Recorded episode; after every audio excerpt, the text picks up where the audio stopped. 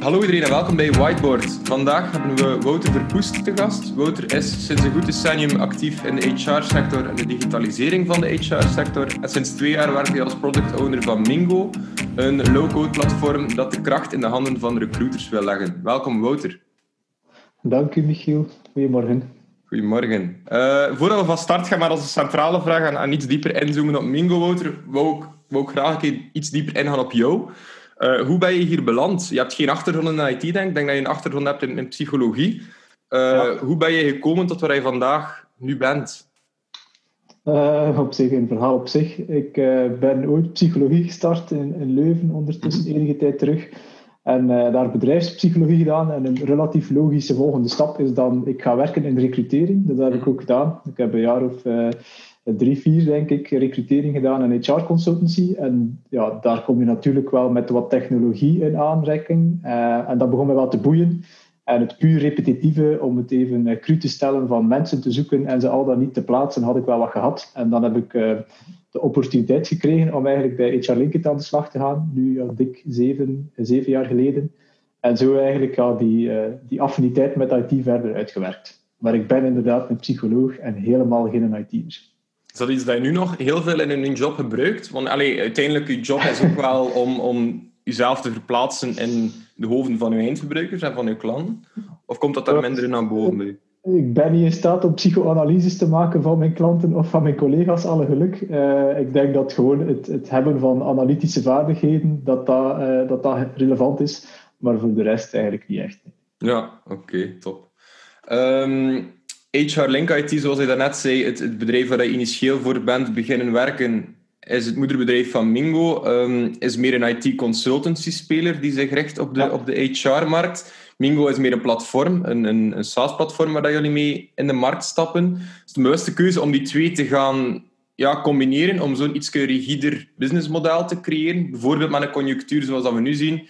Consultancy wordt al, is daar heel gevoelig aan, SaaS is daar iets minder ja, voor, uh, klopt wat je zegt. We zijn met HR Linkit een, een consultancybedrijf, ondertussen bijna 20 jaar actief op de Belgische markt, mhm. met ook een mooie klantenportefeuille.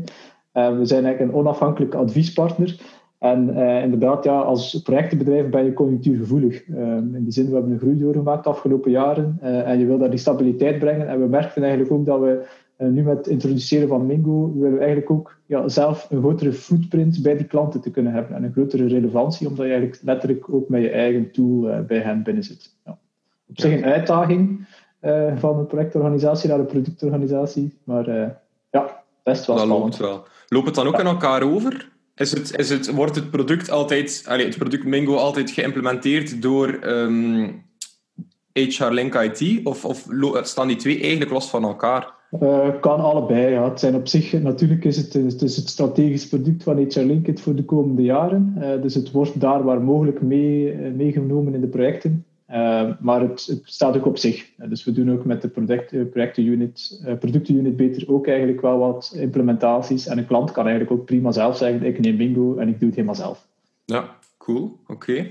Um, wat is het probleem of, of de, de elevator pitch waarmee dat Mingo eigenlijk twee jaar geleden gestart is en waar dat alles is, is voortgegroeid? En eigenlijk zien we in die HR-sector alles digitaliseren, maar allemaal heel interrupt gedreven en heel gefragmenteerd in dat businessproces. En we willen mm -hmm. met Mingo dat proces terug centraliseren naar die kandidaten en naar die klanten. Dat die eigenlijk onafhankelijk van de technologie een UI krijgt, mhm. aangeboden voor alles wat die met, zijn, eh, met die HR-dienstverlener mee in aanmerking komt. En daar worden we eigenlijk een centrale laag boven alle applicaties bouwen. Zodat u, uw eindcontactpunt eigenlijk één plaats heeft en uw, allee, uw interne persoon waarschijnlijk ook één plaats heeft waarin dat ja, alles kan. Klopt, want wat je nu ziet is, ja, je hebt een, een, eh, bedrijf heeft dan eigenlijk een toeltje of heeft zijn website om te solliciteren, heeft van daaruit ergens een ander recruteringstoeltje om een andere stap te doen, heeft dan mogelijk nog een videorecruitment en van zodra hij in contact komt of eigenlijk een contract krijgt, moet hij weer ergens anders inloggen. En we worden eigenlijk ja, die drempel verlagen en de, de user experience uh, verhogen voor eigenlijk die kandidaat en die klant waardoor dat die ene centrale login heeft en dat het eigenlijk niet uitmaakt welke tool dat erachter ligt. Klopt het dan dat een beetje de, de Slack is voor, voor HR en recruiting, waarbij dat Slack ook, allee, en, en, en C is een communicatieplatform, maar heeft ook als bedoeling om eigenlijk ja, een unifier te zijn voor allerhande andere applicaties die een weg vinden naar Slack en die daarin gebruikt kunnen worden. Is het dan zoiets of is het nog, nog anders? Nee, het is eigenlijk uh, het is meer het bouwen, bouwen apps of portalen waar dat je dus als kandidaat of contactpersoon op inlogt, al dan niet social of met uh, It's Me of welke login dat je eigenlijk ook wilt. En daar kan je bijvoorbeeld je eigen profielen beheren, overzicht zien van je documenten, uh, dingen ondertekenen, noem maar op, waardoor dat je eigenlijk die, ja, die, dat centrale platform genereert. Natuurlijk zijn er heel wat dingen die Slack doet, die wij ook doen, in die zin dat je ja, heel veel verschillende dingen wil incorporeren in éénzelfde beleving. beleving.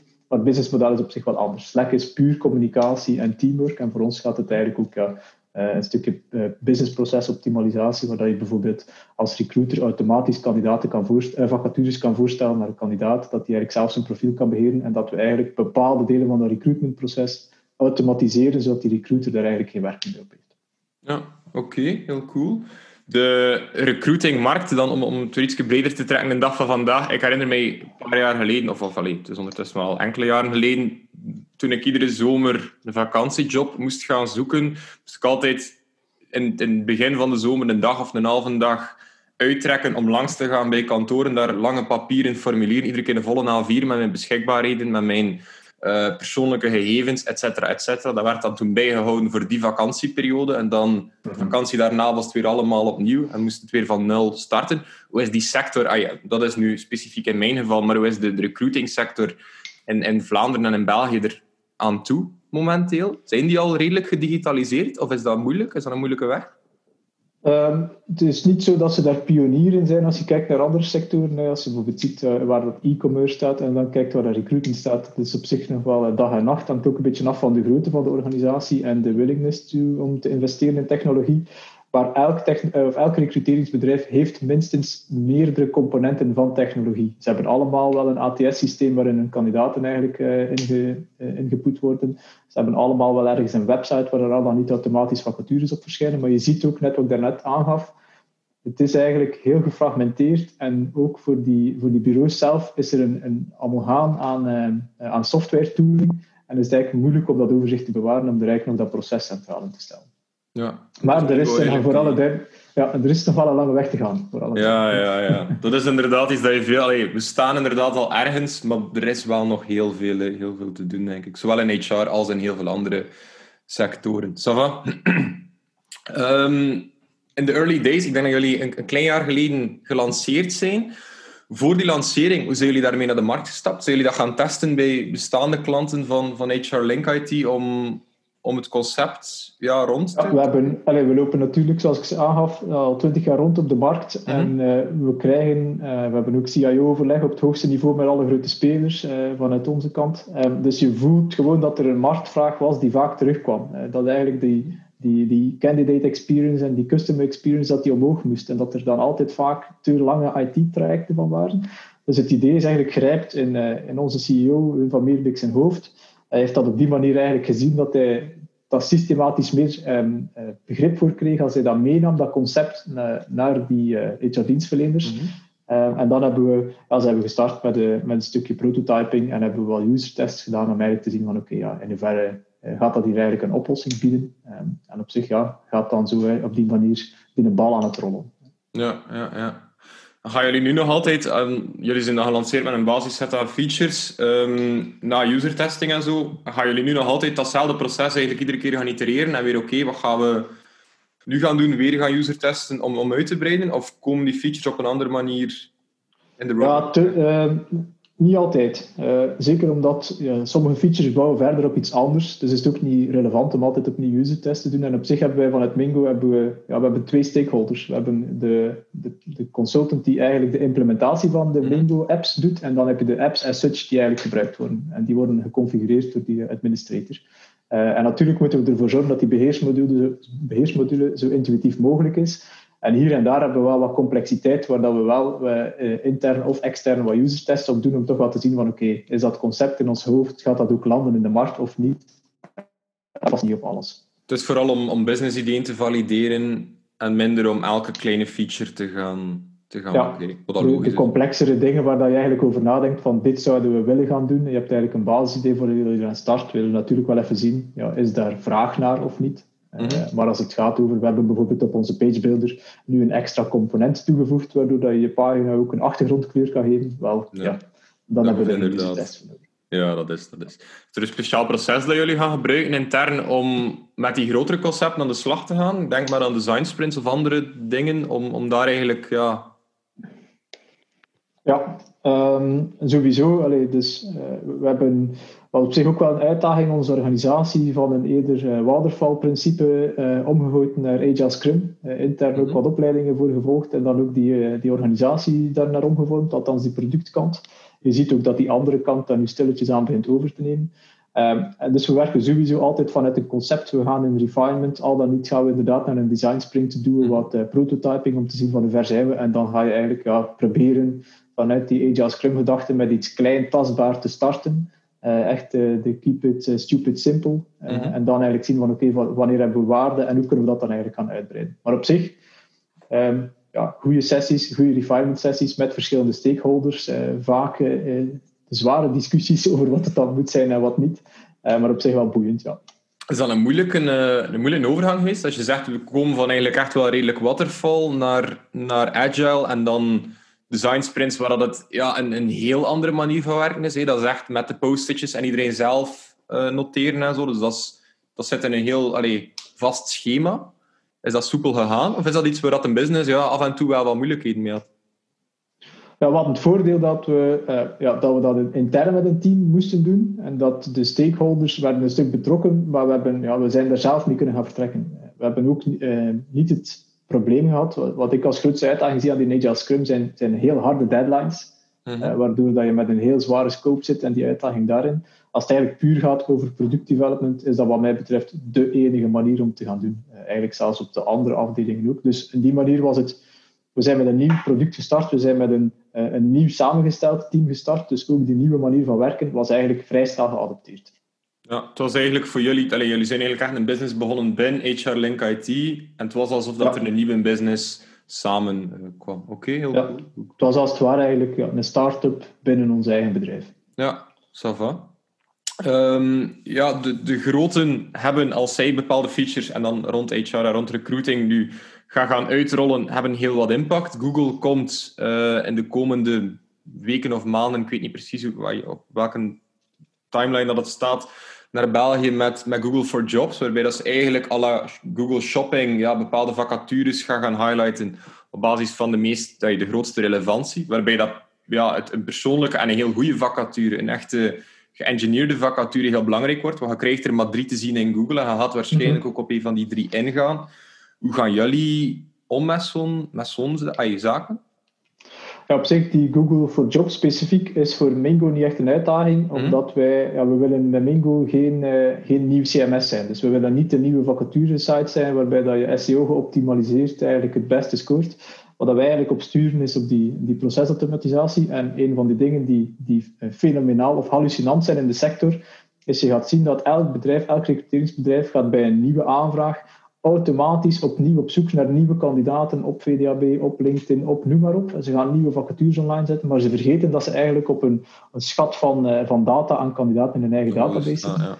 En wij gaan eigenlijk ze ook stimuleren om, uh, om die interne machinerie op gang te trekken en op gang te houden, waardoor dat je ja, heel veel efficiënter in de recruiter op het juiste moment de juiste kandidaat kunt aanbieden. Dus Google for Job heeft, uh, verstaan we niet verkeerd, gigantische impact op de, de recruteringsmarkt, maar voornamelijk eigenlijk naar naar jobboards en werken bij sites. Wij zelf als Mingo hebben er eigenlijk uh, ja, geen probleem mee, omdat het net iets net één stap verder in het proces is eigenlijk. Ja, ja, bij mij, bij mij. Oké, um, dan op een iets andere noot en, en ja, we moeten het sowieso een keer aanhalen. Jullie zijn elf maanden geleden gestart, dat was begin januari. Daarna is, is het ondenkbare gebeurd, is corona eigenlijk gekomen. Is, is heel die recruitingmarkt denk ik ook heel veel veranderd.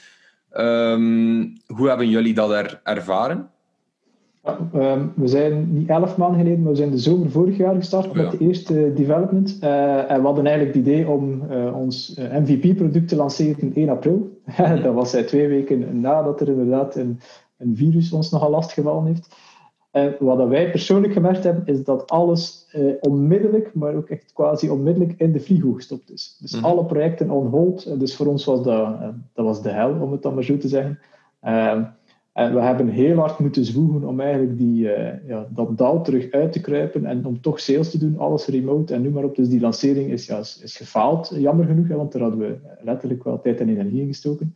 En we zien nu dat ja, de adoptie voor technologie uh, wordt logischer, omdat die bedrijven er ook door COVID toe gedwongen worden. Dus je, hoort, je ziet ook van die dingetjes passeren.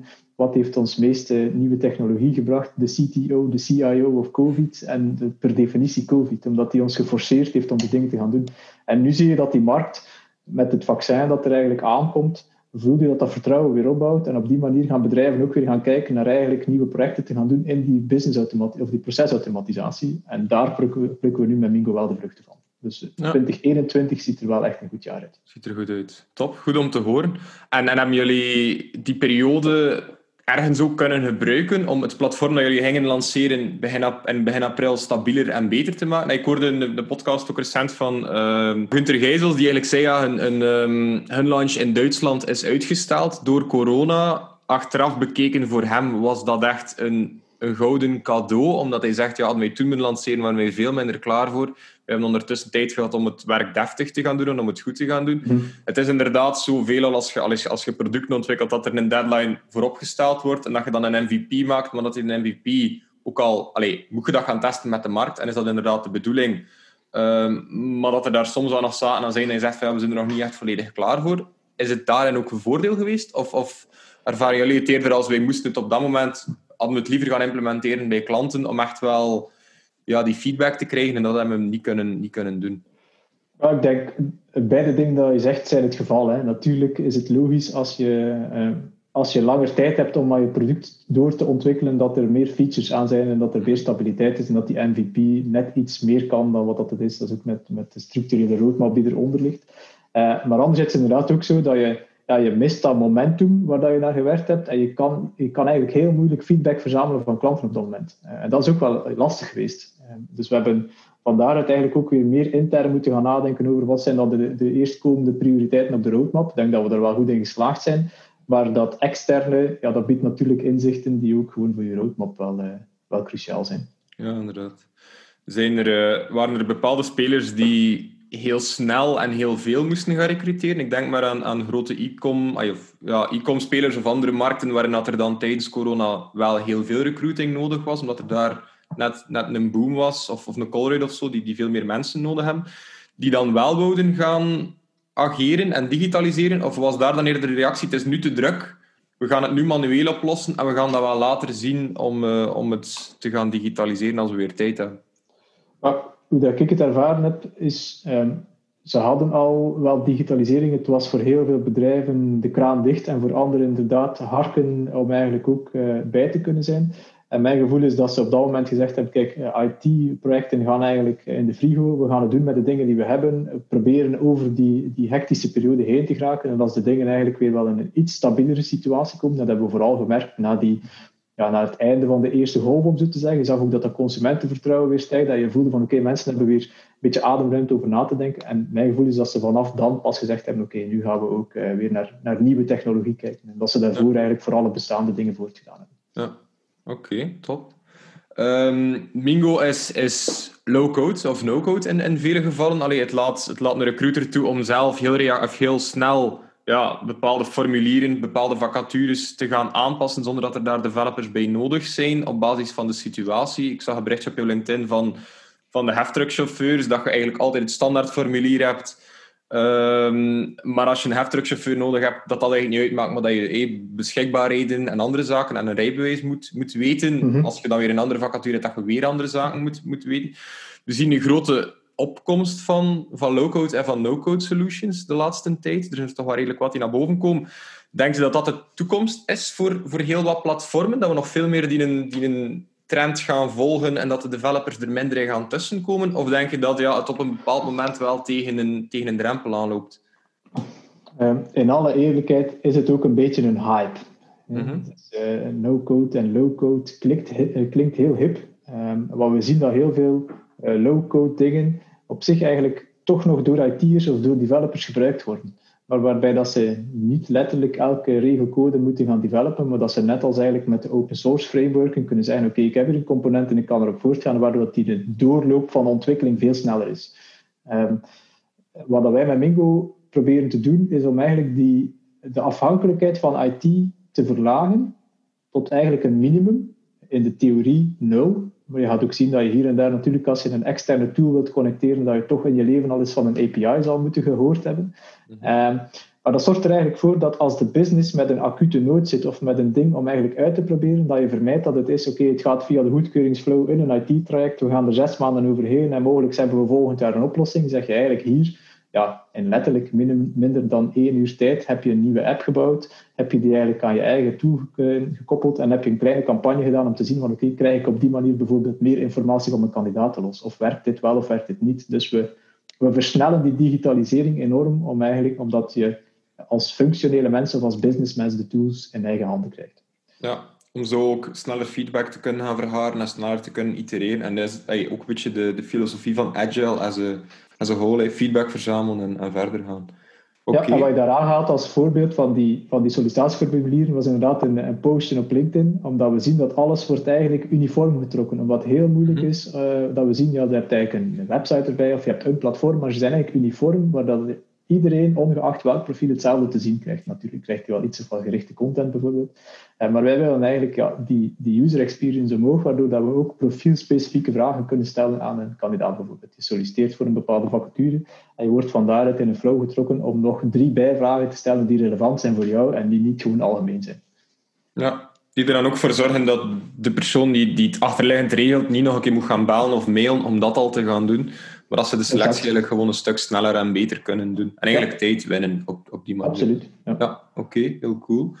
Um, we, we, komen eigenlijk in Vlaanderen, ah, ik denk in Vlaanderen enorm, uit een standaard model waar dat iemand werkt, een vast contract heeft en verschillende jaren bij, bij een bepaalde werkgever blijft. Dat is nu zo, ah, zeker in andere landen, aan het veranderen.